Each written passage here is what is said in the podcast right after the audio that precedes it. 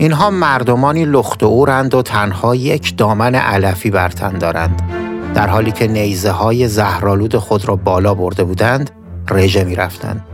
ناگهان در برابر بالکن رئیس جمهور به جان یکدیگر افتادند و تماشاگران پا به فرار گذاشتند. اما بعد معلوم شد که این فقط یه گوشه خیلی خیلی کوچیک از حوادث خطرناکیه که این دوتا جهانگرد توی سفر ده سالشون تجربه کردن. جهانگردایی که تو خیلی از این تجربه ها اولین بودن.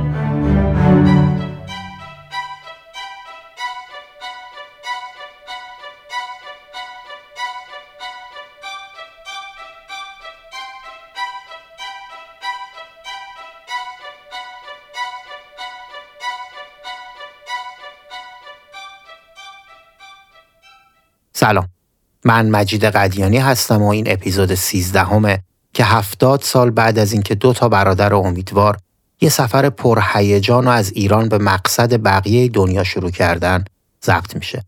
سفری که از یک سال قبل من و سعید شیرانی همراهش شدیم و حالا تو قالب پادکست خورجین برای شما تعریفش می‌کنیم تا همراه برادرای امیدوار یه دوری تو دنیای هفتاد هشتاد سال پیش بزنیم و با ویژگی های جهان اون زمان و فرهنگ مردم بخش های مختلف دنیا آشنا بشیم. پس بند و بساط گوش دادن پادکست رو وردارید و همراه با ما و خورجینمون دنبال آقایون امیدوار راه بیفتید. در ضمن برای اینکه از انتشار قسمت بعدی مطلع بشین حتما حتما حتما تو هر اپلیکیشنی که خورجین رو گوش می‌دید گزینه subscribe رو بزنید و دنبالش کنید. اینستاگرام خورجین با آدرس خورجین دات پادکست رو هم از دست ندید. راستی یادتون باشه رفقاتون رو هم همراه کنید و ما رو به دوستاتون معرفی کنید.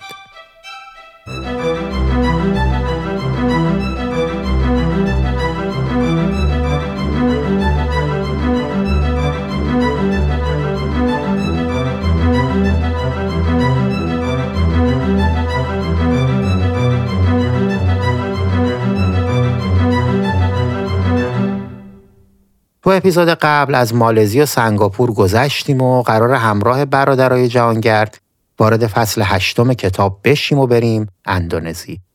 اونا اینجوری که گفتن سوار یه کشتی کوچیک شدن که به یه کمپانی هلندی تعلق داشته و ناخدای اونم اصلا اعتقادی به نقشه و اینا نداشته و چش بسته این مسیر رو می‌رفته. ظاهرا دونه دونه صخره ها رو عین کف دستش میشناخته. یه جورایی مثل بعضی از راننده های بین شهری که هم جایی دست اندازا رو حفظن هم دوربینایی که کار می‌کنن و عکس می‌گیرن. این ناخدا قرار بوده کشتی رو به سوماترا برسونه که خدا رو شکر میرسونه. این رو هم بگم که کمپانی هلندی 300 سال بوده که کنترات این خط رو در اختیار داشته و حالا که دولت اندونزی صاحب استقلال و آزادی شده دنبال استقلال تو خط کشتیرانی هم بوده تا به ضرر زیان مردم اندونزی پایان بده. کشتی تو اسکله شهر پالیمبنگ تو مرکز سوماترای جنوبی پهلو می‌گیره و کلی دانشجو با چهره های بشاش به پیشواز و امیدوارا میان. جریان از این قرار بوده که سفارت اندونزی تو سنگاپور ورود این جهانگردا رو خبر داده بوده و کلی آدم به همراه خبرنگار و عکاس ریخته بودن بندر واسه دیدن این دوتا آدم عجیب و غریب.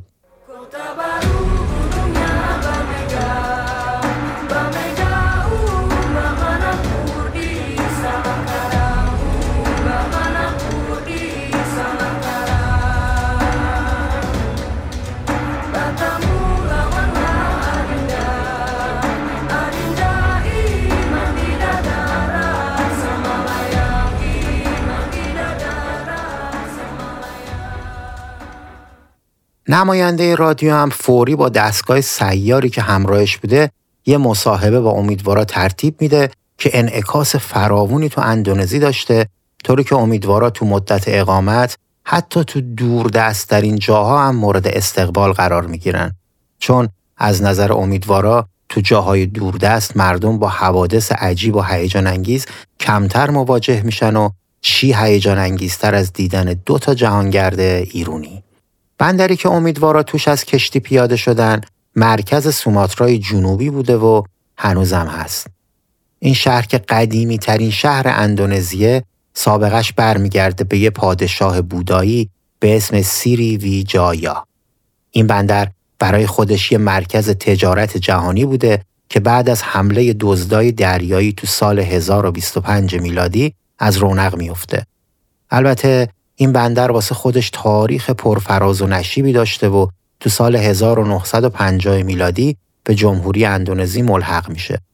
امیدوارا از این بندر که الان ملقب به ونیز شرقه یه راست میرن دیدن حکمران منطقه که خیلی سر و لباس ساده ای هم داشته و به امیدوارا گفته که این کشور توسط جوانان اداره میشه که من نفهمیدم ربطش به لباس سادش چی بوده. این بابا یه زن خیلی جوون و خوشگل هم داشته که دوازده تا بچه برای جناب حکمران ساده پوش به دنیا آورده بوده. حکمرانی که تو ورود امیدوارا دارای 18 تا بچه بود و چون اسماشون یادش نمیمونده براشون شماره گذاشته بود و با همین شماره ها هم به امیدوارا معرفی میشن و همراه همسر بی تکلف و مهربونش یه دست جمعی با جهانگردا می‌گیره. این عزیز به عنوان توشه سفر یه نصیحتی به امیدوارا می‌کنه و میگه تا وقتی تو اندونزی هستید مردم به شما محبت می‌کنن و شما فقط با یک کلمه می توانید در هر نقطه از این کشور با مردمش سازش کنید. کلمه جادویی هم این بوده تری مکاسی که معنی متشکرم داشته. طبق نصیحت این پدر فرزانه شما تو اندونزی باید هی از همه تشکر می کردید که همه ازتون راضی باشن. شاید شما ندونین که چرا دارید تشکر می کنید ولی اندونزیایی یا می‌دونن که چرا دارید تشکر می کنید. تو دومین روز از اقامت امیدوارا صدای کرکننده ساز و نقاره این بنده های خدا رو به خیابون میکشون و می‌بینن یه سری بچه که بعدا معلوم میشه همشون ده سالن با یه پارچه دور کمرشون دارن تو میدون شهر جمع میشن. بعد از پرسجو می‌فهمن که قرار یه جشن برگزار بشه. اونم نه یه جشن معمولی، جشن ختن سرون. ظاهرا هزینه ختن سرون یه جورایی بوده که هر کسی از پسش بر نمی اومده و دولت این امر خطیر رو گردن گرفته و تو روزهای معین اطفال ده ساله رو توی جشن باشکوه ختنه می‌کنن و اینقدر دوهل و تبل می‌زنن و جیغ و فریاد می‌کنن که طرف اصلا نمی‌فهمه بریدنش. امیدوارا سراغ یکی از برگزار کننده ها میرن و می‌پرسن که چرا این کار رو تو سنین پایینتر انجام نمی‌دید و جوابی که میشنون و باید قاب کرد و زد به دیوار.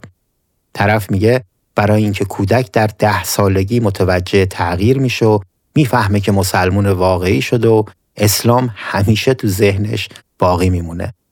تفسیر این جمله فلسفی با خودتون. امیدوارا بعد از دیدن کامل مراسم به سمت هتل میرن که می‌بینن جلوی سینما جمعیت زیادی منتظر شروع فیلم هستن. اینا هم که مدت ها بوده فیلم ندیده بودن وارد سینما میشن و معلوم میشه فیلمی با حضور چند کابوی و سرخپوست روی پرده است. تماشاچیا اینقدر با هیجان به همراه آرتیست ها چپ و راست و بالا پایین می‌رفتن که جهانگردا بیشتر مشغول دیدن ملت بودن تا فیلم. یه جایی هم یکی از آرتیستا بدون نشونگیری یه سرخپوست رو می‌کشه که صدای هورای تماشاچیا سینما رو میلرزوند و امیدوارا نوشتن کله ما رو هم ترکوندن. امیدوارا که قصد داشتن زودتر به پایتخت اندونزی برسن راهی جنگلای سوماترا میشن تا خودشونو به جاکارتا برسونن. اونا نوشتن توی مسیر از دهکده های بیشماری گذشتن که مردماش با وضعیت رقتباری زندگی می‌کردن و تو ورودی هر دهکده کلی تابلو نصب شده بوده که هر کدوم نشونه یکی از احزاب سیاسی بوده. حزبایی مثل کمونیست، زحمتکشان، کارگران و خیلی چیزایی دیگه. ظاهرا تو اون زمان چارده حزب مشغول فعالیت بودن و هر کدوم هم یه تابلوی داشتن خیلی هم تو ابعادش چشم و همچشمی دخیل بوده. امیدوارا نوشتن که سوماترا مثل یه کیسه باروت منتظر یه جرقه بود و بوی خطر از همه جا به مشام می‌رسیده. واسه اینکه مردم سوماترا معتقد بودن نفت و لاستیک که ثروت اصلی اندونزیه مال جزیره اوناس و دولت این ثروت رو می‌بره به جزیره جاوه که محل استقرار خودشه و اونجا خرج می‌کنه و تصمیم داشتن از 2999 جزیره دیگه که با هم می شدن اندونزی اعلام استقلال کنند. البته چند باری هم با کمک نظامی ها علیه سکارنو و دولتش قیام کرده بودند که نیروهای دولتی اونا رو سر جای خودشون نشوندن.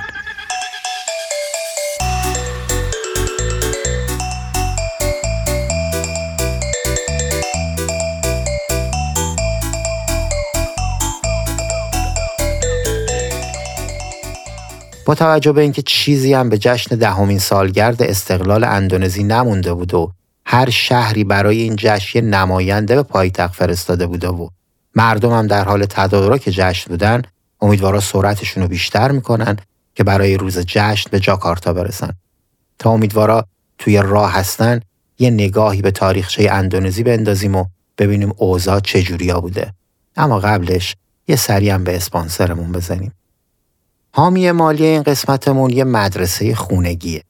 همونی که خارجی ها بهش میگن هوم اسکول مدرسه خونگی یه راه حل امتحان شده تو جاهای مختلف دنیاست واسه پاسخ به شاید اصلی ترین دقدقه پدر مادرها درباره بچه ها مدرسه و آموزش و پرورش. اسپانسر این قسمت ما گروه مدرسه خانگی واره نام داره. واره از یه گروه از مربیای خوشسوق و با تجربه کودک تشکیل شده که با استفاده از روش های نوین آموزشی و پژوهشی مثل فلسفه واسه کودک بستری رو فراهم کردن تا بتونن به فرزندای شما مهارت و دانشی رو انتقال بدن که اونا رو برای تبدیل شدن به یه شهروند آگاه، فعال، مسئول و مستقل آماده کنه. یه نکته قابل توجه دیگه درباره حامی مالی این قسمتمون اسمشونه. واره. واره یه کلمه کهنسال فارسیه. کلمه ای که به یه نوع سازمان غیررسمی و به عبارتی تعاونی بسیار قدیمی غالبا زنونه اطلاق می شده. که در اون زنان روستایی به صورت گروهی و با رویکردی همیارانه محصولاتی رو تولید می کردن. جامعه شناسا کلی ویژگی خیلی پیشرو هم درباره واژه واره به کار بردن. ویژگی هایی که حتی امروز هم گاهی تو زندگی ما دست نیافتنی به نظر میان. برای اینکه این ویژگی ها رو بشناسید و بدونید که چرا اسپانسر این قسمت ما همچین اسمی رو برای مدرسهشون انتخاب کرده حتما به پیج اینستاگرامشون که آدرسش توی توضیحات پادکست هست سر بزنید. مطمئنم کلی چیز یاد می‌گیرید و لذت می‌برید. حالا بریم سراغ اندونزی. اندونزی یا همون جوری که تو دنیا میشناسنش جمهوری اندونزی مجمع الجزایری تو آسیای جنوب شرقی و اقیانوسی است که 17508 جزیره و 33 استان داره که البته بالای 10000 تاش خالی از سکن است و جمعیتش 238 میلیون نفره. این کشور جنگل های کم جمعیت فراوونی هم داره که دومین تنوع زیستی جهان رو به خودش اختصاص داده. حضور پررنگ بازرگونای مسلمون دریانورد عامل مهمی بوده که این کشور در حال حاضر 86 درصد مسلمان داشته باشه. جزایر اندونزی در قدیم سلطان نشین بودن تا اینکه تو قرن 16 هم اسپانیایی ها و پرتغالی ها اونجا رو گرفتن. کمپانی شرقی هلند اوایل قرن 18 به تنهایی همه کاره اندونزی شد و تو سال 1740 میلادی شورش مردم جاکارتا رو با کشتار 20 هزار اندونزیایی و چینی در هم شکست. دوباره تو سال 1907 میلادی سیسی نگا مانگزیا پادشاه اندونزی علیه هلندیا قیام کرد اما ارتش هلند سپاه اونو جوری تار و مار کرد که تا سال 1942 اندونزی متعلق به هلند بود و صدام از کسی در نیامد. تازه تو سال 1942 هم ژاپنیا اومدن و تا 1945 صاحب اون منطقه شدن ولی هلندیان ولکن نبودن. تو 17 اوت سال 1945 میلیون به رهبری دکتر احمد سکارنو اعلام جمهوری کردن و چهار سال تمام میون نیروهای هلند و اندونزی جنگ بود. در نهایت تو سال 1949 موافقت نامه امضا شد و 16 دسامبر همون سال دکتر سوکارنو شد رئیس جمهور. حکومت سوکارنو هم مثل بیشتر انقلابیون وطن پرست به طور فضاینده اقتدار طلب شد و کشور به هرج و مرج اقتصادی افتاد.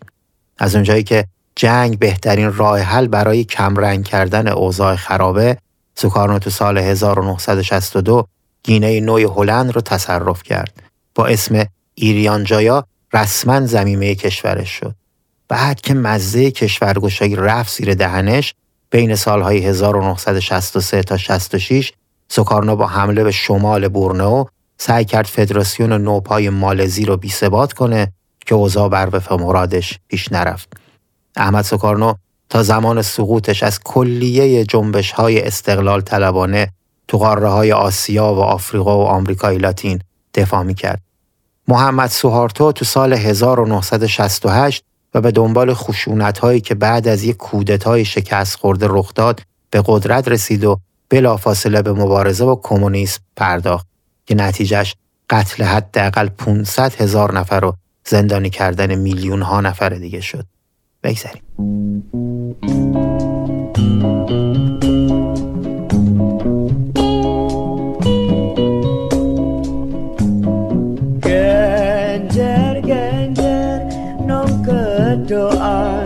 bating keleler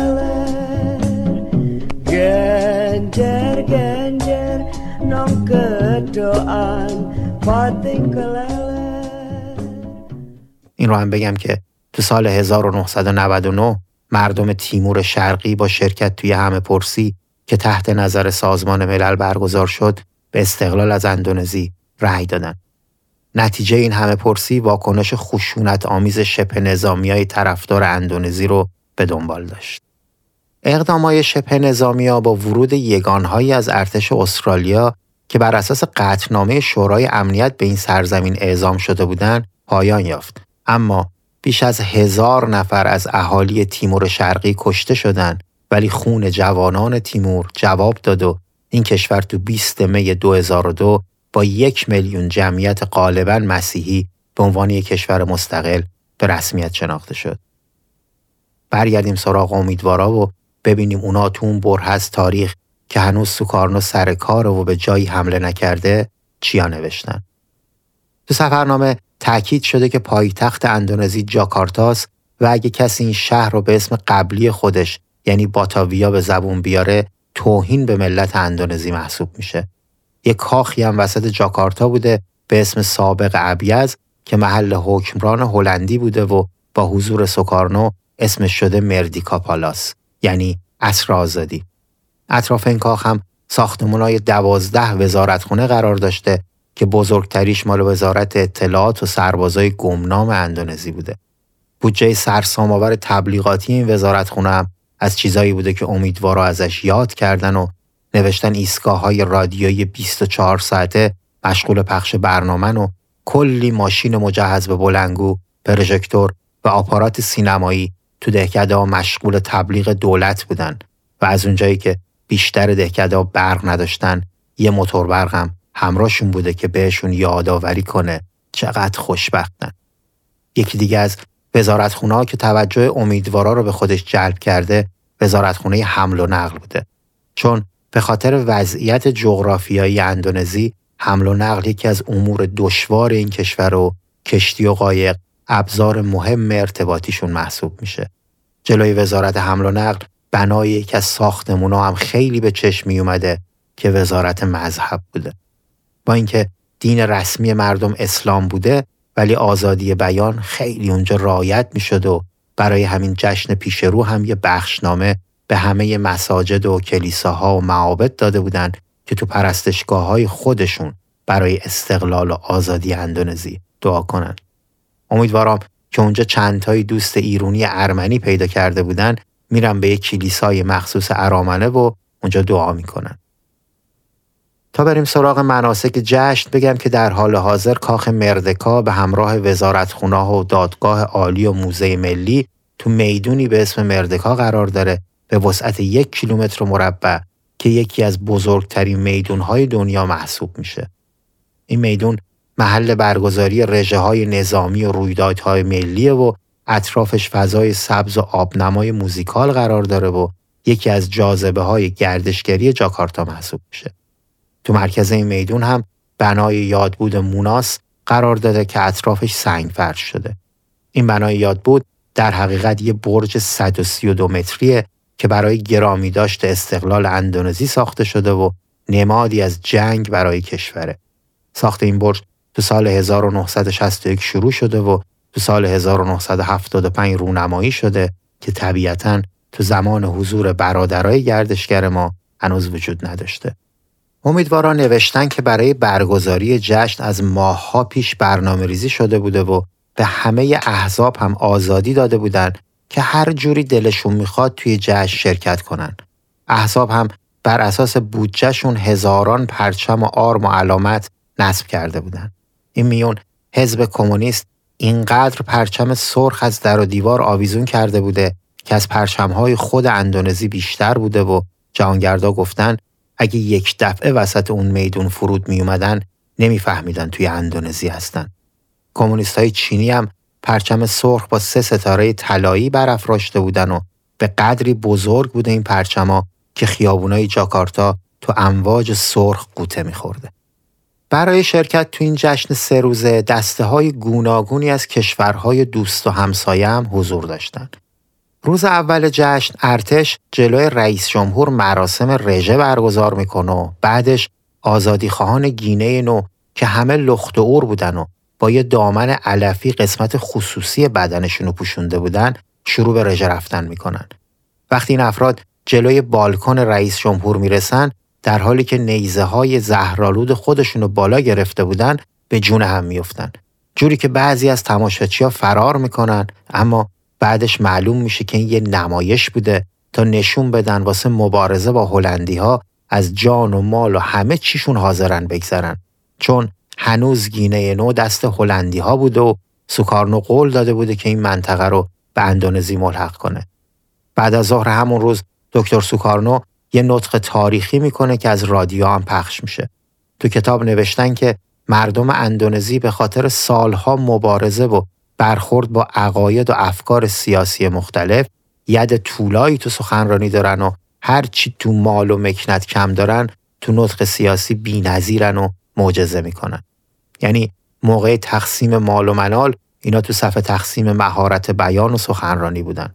ظاهرا جناب دکتر سوکارنو چند پله هم بالاتر از همه بوده چون اونقدر با هیجان سخنرانی می‌کرده و صداش اوج و فرود داشته که امیدوارا دچار شگفتی شدن و گفتن هر چند لحظه یک بار هم از بالای بالکن قصر مشتش را روی تارومی ها میکوبید و می‌گفته مردکا. و ادامه دادن که مردکا به معنی استقلاله. ولی بین مردم اندونزی مفهوم عمیقتری داره و خونشون رو به جوش میاره و با اینکه ده سال از استقلال کشورشون گذشته هنوز هم وقتی به هم تلفن می‌کنن آخر گفتگو میگن مردکا اونا گفتن که این کلمه تو سرود ملی کشور که شبیه مارش میمونه خیلی تکرار میشه و مردم با شنیدنش رگهای غیرت ملیشون بیرون می‌زنه و گاهی کار به جایی می‌رسه که می‌خوان همه هلندی های مقیم اندونزی رو قتل عام کنن و به گینه نو حمله ور بشن. امیدوارا این رو هم ذکر کردن که چون مصمم بودن سرود ملی همه کشورها رو یاد بگیرن برای یاد گرفتن سرود مرتکا هم همت زیادی به خرج دادن و تونستن اون رو مثل مردم اندونزی بخونن. این رو هم اضافه کردن که حیف شما از زبان اندونزیایی بیخبرید و الا این سرود را به نظر کیمیا اثرتان میرساندیم. راستش انقدر امیدوارا از این سرود تعریف کردن که دانلودش کردم و گوش دادم. ولی خب در مورد قتل هلندی ها حالت خاصی به من دست نداد. همینقدر فهمیدم که این سرود رو به اسم اندونزی بزرگ می‌شناسن که تو 28 اکتبر سال 1928 به وسیله واگ رودولف ساخته شده و تو کنگره دوم جوانای اندونزی معرفی شده و ترجمه بخش آخرش هم این شکلیه که آزاد و رها سرزمین من کشور من که دوستش دارم اندونزی بزرگ آزاد و رها که خدایی توش کلی مردکا داشت.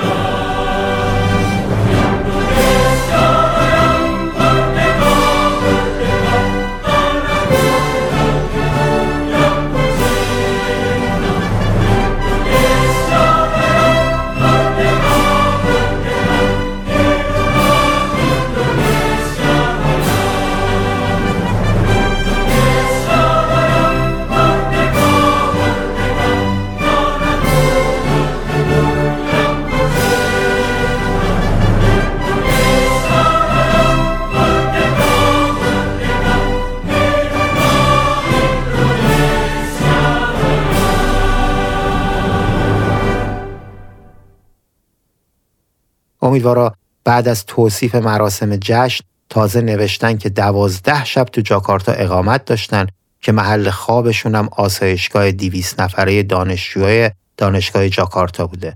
و این دانشجوها نه تنها پولی برای تحصیل و اقامت نمی‌دادن بلکه وجه مختصری هم به عنوان پول تو جیبی واسه کمک هزینه دریافت می‌کردن. ولی در ازاش موظف بودن بعد از پایان تحصیل به مدت ده سال تو دستگاه های دولتی کار کنن. 90 درصد غذای این بچه ها هم برنج جوشیده بوده که امیدوارا از طعم و مزه بیرمقش یاد مرتازای هندی افتادن که دربارهشون مفصل تو اپیزودهای قبل حرف زدیم. بیشتر های درسی هم به زبان هلندی بوده که کم کم مشغول ترجمه اونا بودن و به خاطر تازه تأسیس بودنش هنوز فارغ و تحصیل های زیادی نداشته و دولت تو زمینه داشتن افراد تحصیل کرده حسابی تو مزیقه بوده. به خصوص تو زمینه سلامت و بهداشت.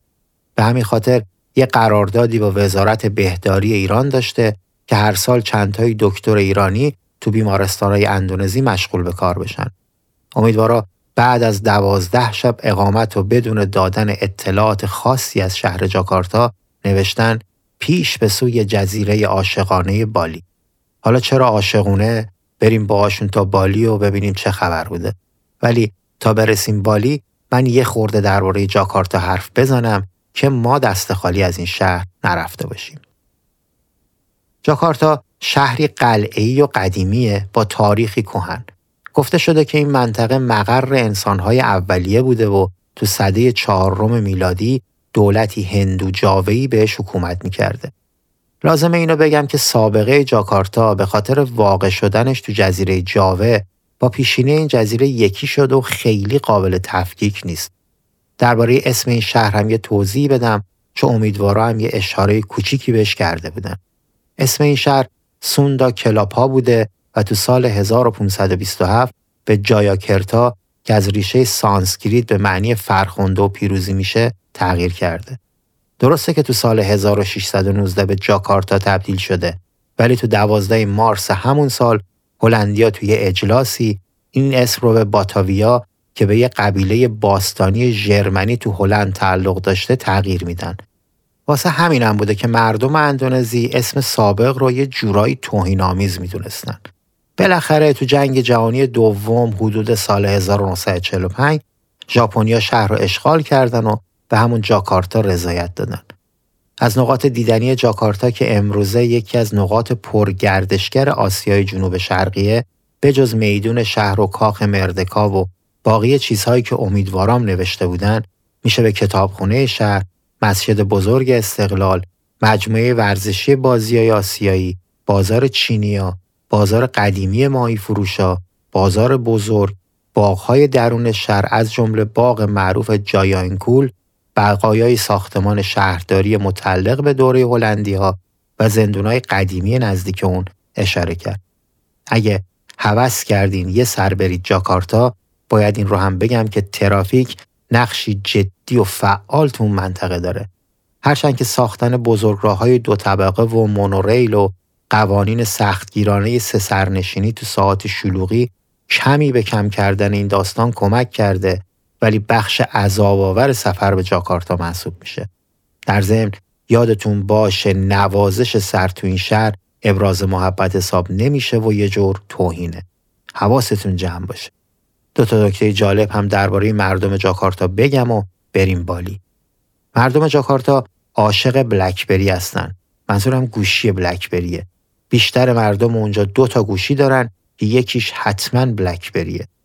ضمنا اون مردم به طرز وحشتناکی هم به توییتر اعتیاد دارن و جوری این شبکه اونجا محبوبه که توییتر تو سال 2015 به طور رسمی یکی از دفاترش رو تو جاکارتا افتتاح کرد. البته الان که توییتر شده یه ایکس گنده و هر روز یه خبر جدید ازش می‌رسه که شاید پولی بشه و شاید نشه نمی‌دونم چه وضعیتی داره.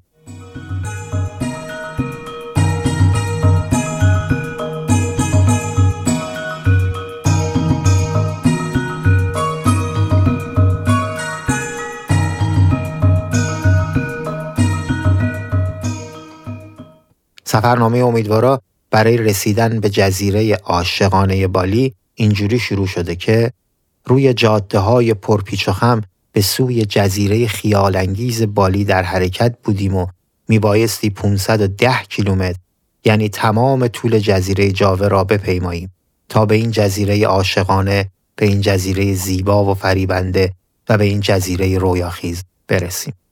حالا من نمی‌دونم امیدوارا چی درباره اینجا شنیده بودن که اینجوری شیدا و واله رسیدن بهش بودن. ولی تا قبل از این رسیدن به اونجا از یکی دو تا شهر دیگم رد شدن و البته یکی دو تا خاطرم نقل کردن که منم همراهشون میشم تا اونا رو هم بشنویم.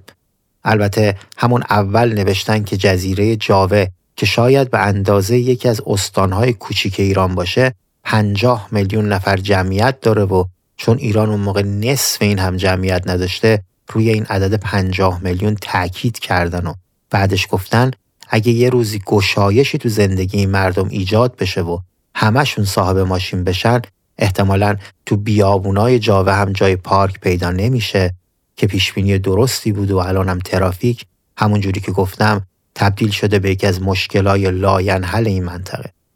جانگردا توی راه از چند تا شهر بزرگ هم رد شدن که اشاره بهش نداشتن و فقط گفتن نزدیک هر شهر کلوپ موتور سوارای اون شهر برای پیشواز اومدن و از اونجایی هم که مردم خوش استقبال و بد بدرقی نبودن موقع ترک شهر هم مسافتی اونها رو مشایعت کردن و براشون سلام و صلوات را انداختن.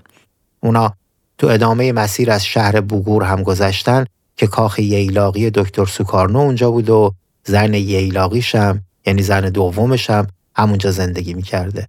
این رو هم من اضافه کنم که بوگور تو زمان حکومت هلندی ها پایتخت فصل های کمبارون بود و بهش می‌گفتن بایتن زرخ به معنی بیرون از نگرانی یعنی جایی که میشه بدون هیچ دغدغه و تشویشی توش لذت برد.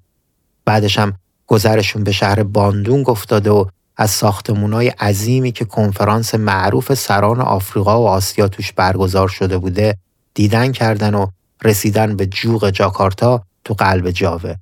این میون یه خاطره هم از شهر بادونگ نقل کردن که میگم براتون. فقط این رو بدونید که بادونگ یکی از شهرهای رویایی اندونزیه که مناظر و آب و هواش دل می‌بره.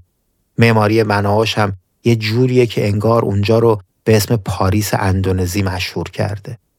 اما خاطره امیدوار از بادون یکی از ارامنه ایرانی که مقیم این شهر بوده برای امیدوارا نقل می‌کنه که زمان برگزاری کنفرانس بزرگ سران آسیا و آفریقا شکارچی های امضا به این شهر ریخته بودن تا از سیاستمدارهای مشهوری مثل نهرو و جمال عبدالناصر و چوئنلای امضا بگیرن. اینقدر این بازار داغ میشه که امضای چوئنلای رو چینی های مقیم اونجا به هر مبلغی که پیشنهاد می شده می خریدن. اینجوری میشه که یه سری از همراه های سیاسیون بین کنفرانس می‌رفتن سراغ افراد مشهور و یه چندهایی امضا می گرفتن. چون همراه های نماینده های سیاسی هم محسوب می شدن کسی روش نمی شده بگه امضا نمیدم. بعد این امضا رو می آوردن تو بازار سیاه و میفروختن.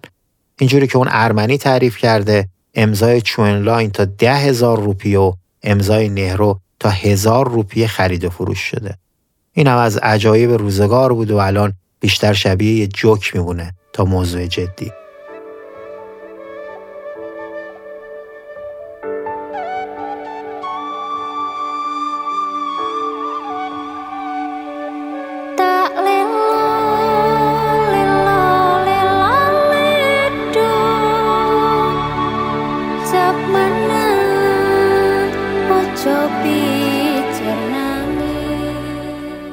حالا که خیلی از این کنفرانس حرف شد یه توضیح اجمالی درباره این کنفرانس بدم چون تو زمان امیدوارا اینقدر مشهور بوده که جهانگردا لازم ندیدن دربارش چیزی بگن و الان خیلی ها چیز زیادی ازش نمی‌دونن. کنفرانس بادون که کنفرانس آسیایی آفریقایی یا کنفرانس آفریقا آسیام نامیده میشه همایش بزرگی بود سال 1955 میلادی که با شرکت 29 کشور جهان تو بادونگ اندونزی برگزار شد. بیشتر کشورهای شرکت کننده کشورهای تازه استقلال یافته بودند و اهداف این همایش پیشبرد همکاری های اقتصادی و فرهنگی بین آسیا و آفریقا و ضدیت با استعمارگرایی و همچنین استعمار نو توسط ایالات متحده و شوروی بوده. کنفرانس بادونگ از 18 تا 24 آوریل 1955 برگزار شده و سران بیشی از نیمی از جمعیت کره زمین تو اون شرکت داشتن که بعدها به جنبش غیر متحدها معروف شد. برگزار کننده این همایش اندونزی، برمه، پاکستان، سیلان و هند بودن و هماهنگ کننده اون رسلان عبدالغنی دبیر کل وزارت امور خارجه اندونزی بوده. جواهر لال نهرو از هند، سوکارنو از اندونزی، جمال عبدالناصر از مصر و چوئنلای از چین از جمله شخصیت هایی بودند که تو این همایش حضور داشتند. ایران هم یکی از کشورهای شرکت کننده بود و دکتر جلال عبدو که با مقام سفیری به جای نصرالله انتظام سمت نمایندگی دائم ایران تو سازمان ملل داشته تو این کنفرانس به عنوان رئیس هیئت ایرانی شرکت کرده. البته حضور آفریقا تو بادونگ چشمگیر نبوده چون بخش اعظم این قاره هنوز مستعمره بوده و تنها کشورهای مصر، اتیوپی و لیبریا تو اون زمان مستقل بودن. جالبه که تو این کنفرانس چین ماویست خودشو به عنوان رقیب اتحاد جماهیر شوروی برای ریاست جهان کمونیست مطرح می‌کنه. با این مقدمه فکر کنم پی به شهرت و بزرگی این کنفرانس برده باشید. امیدوارا یه خاطره هم از شهر سورابایا که طبق نوشتهشون دومی شهر مهم اندونزی بوده تعریف کردن و گفتن این شهر برای ما خاطرات شیرینی داشته و برای پذیرایی از اونا بین ارامنه ایرون و دوستان اندونزیایی مسابقه ای بوده که بیا و ببین. البته تو سفرنامه درباره کیفیت نوع برگزاری مسابقه چیزی نوشته نشده و بسنده شده به یه مهمونی که ارامنه براشون برگزار کردن. طبق نوشته جهانگردا ظاهرا بیشتر ارامنه ساکن اون شهر اهالی اسفهون بودن که چهل سال قبلتر راهی هند شدن و بعدش خودشون رو رسوندن به اینجا و فارسی رو هم دست و پا شکسته صحبت می‌کردن و بین ارمنی و انگلیسی و اندونزیایی و هلندی همراه با تهلهجه اسفونی تاب میخوردن. این عزیزان تا قبل از استقلال اندونزی خودشون رو اروپایی معرفی کرده بودن و داشتن از امتیازات ویژه اروپایی ها استفاده می‌کردن. حتی بعضیاشون پاسپورت هلندی هم گرفته بودن که با استقلال اندونزی ورق برمیگرده و هرچی حالشو برده بودن از دماغشون در میاد. حالا هرچی فریاد می‌زنن که ایو الناس ما ایرونی هستیم، آسیایی هستیم، تو کت هیچ کس نمیره. این بنده های خدا ظاهرا خیلی هم دلشون هوای ایرونو داشته و واسه خربوزه اسفون و نون سنگک تهرون دلشون لک زده بوده و با دیدن ایرونی جماعت که بوی وطن می‌داده جون نسار می‌کردن و با دیدن امیدوارا یه مجلس مهمونی ترتیب میدن. داداشای جهانگرد نوشتن ما یک شب مدعو این هموطنان دور افتاده بودیم که جای شما خالی.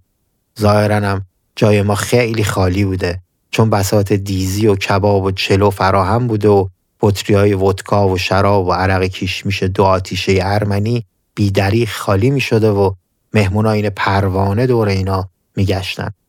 بعد از اینکه سرها از باده ناب گرم شده و تو شور و نشاط و حال بودن یه دختر خیلی فریبا هم از جا بلند شده و همراه موسیقی رقصیده.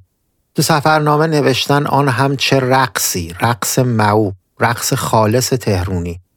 والا من خیلی تو رقص سررشته ندارم و نتونستم چیزی درباره رقص معو پیدا کنم. ولی با توجه به توصیفات داداشا که گفتن اطواری میریخت و ابروهایی که لنگه به لنگه میانداخت عین حرکات رقاصه های روحوزی ایران بود ذهنم رفت پیش جمیله و باقی برای های فیلم های فارسی تو گشتن دنبال رقص معو به یه تاریخچه کوتاه از رقص ایران برخوردم که شنیدنش خالی از لطف نیست. بر اساس تحقیقات انجام شده اولین رقص تو تاریخ ایران رقص پرستش میتراس که توی اون گاو نر قربونی می‌کنن. هدف از این رقص ارتقای نشاط تو زندگی بوده و به مراسم میتراکانا یا مهرگان تعلق داشته که خیلی هم مورد توجه یونانیا قرار گرفته. تو این مراسم حتی شاهنشاه های ایرانی هم با موسیقی میرقصیدن. این اقدام نوعی پرستش بوده که همه توش دخیل بودن. تو اون شب فراموش نشدنی هم همه در این پرستش موزون دخیل میشن و یه چند نفری هم دم می‌گیرن و آهنگ محلی گل گندم رو می‌خونن که خیلی خیلی زیاد باعث تحسین و مسرت امیدوارا میشه. بعد از این همخونی نوبت پیرزنا میشه و این پیرزنهای به قول امیدوارا زنده دل شعر و تصنیفهایی می‌خونن که برادرای جهانگرد یاد روزهایی میفتن که مادراشون تو مطبخ غذا میپختن و این آهنگا رو زیر لب زمزمه می‌کردن. یکی از این زنده دلها هم قسم می‌خوره که همیشه به یاد ایرونه و یه روزم نیست که از تجدید خاطره های ایرون قافل باشه. حالا که امیدوارا یاد دوران کودکی خودشون افتادن من یه گریزی بزنم به خونواده این جهانگردای مشهور. البته تو اپیزود اول درباره شروع سفر و اینا مفصل حرف زدیم. ولی چند وقت پیش که به اتفاق سعیده رفتیم موزه امیدوارا مدیر موزه کتابچه کوچیک به ما هدیه داد که حاوی ناگفته های سفرنامه بود. اونجوری که خودش گفت قرار این کتابچه ها دنباله دار باشه.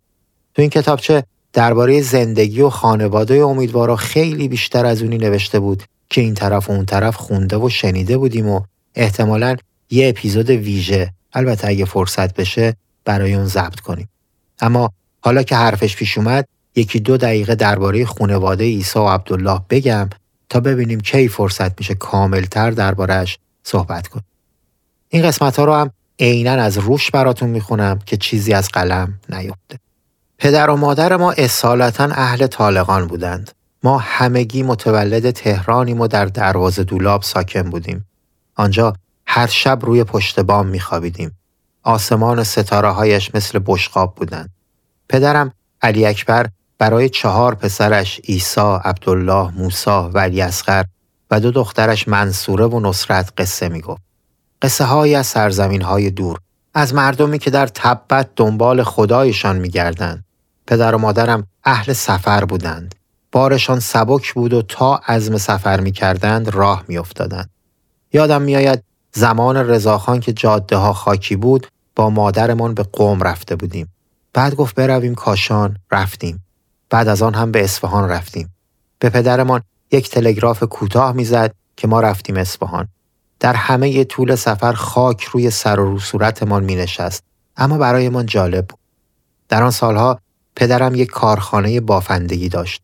او و یکی دو نفر دیگر از کسانی بودند که در ایران کارخانه تولید جوراب داشتند. پدرم خیلی آزاده بود. هیچ وقت ما را از کاری من نمی کرد و اهل توبیخ نبود. فقط نصیحت می کرد و می گفت از تجربیاتتان استفاده کنید. اگر در کوهنوردی زخمی می شدیم نمی گفت چرا به کوه می روید. می گفت بیشتر دقت کنید. با اینکه خانواده ما از نظر اقتصادی نسبتا در رفاه بود اما پدرم ما را مستقل بار آورد. یادم هست با اینکه کارخانه جوراب بافی داشتیم اما جوراب هایمان را وصله می کردیم. حتی وقتی در دوازده سالگی دوچرخه خواستیم سریع برایمان نخرید. فعلا تا همینجا رو داشته باشید و اگه براتون جالب بود تو بخش کامنت های هر جایی که این اپیزودو گوش می‌دید یا اینستاگرام برامون پیام بذارید و بگید تا زودتر دست به کار اپیزود ویژه بشید.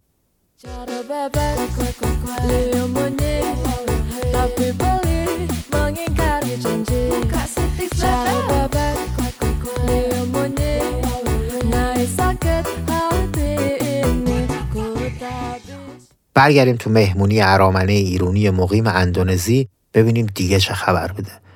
اونجا بعد از میل غذا و مسکرات و حرکات موزون و آوازخونی بسات گپ و گفت برقرار میشه که یه مرد 65 ساله میاد نزدیک برادرها میشینه و میگه که همه اسباب و وسایلشو فروخته و ره سپار ایرونه تا باقی عمرشو اونجا سپری کنه. بعدش ستار خودشو نشون امیدوارا میده و با همون لحجه ارمنی میگه تانها ستارت را نفروختی که منظورش ستار خودش بوده قاعدتا این آقا بعد از این مکالمه ساز و دست می‌گیره و با اینکه آهنگای ایرونی رو از یاد برده بوده ولی تو دستگاه اصفهون چنان نغمه ای ساز می‌کنه که لرزه به وجود امیدوارا میفته طوری که انگار مزراب به قلب اونا می‌زنن و نوشتن. در شگفت مانده بودیم که چگونه این آهنگ اصیل ایرانی را طی سالیان دراز در مخیله خیش حفظ کرده است.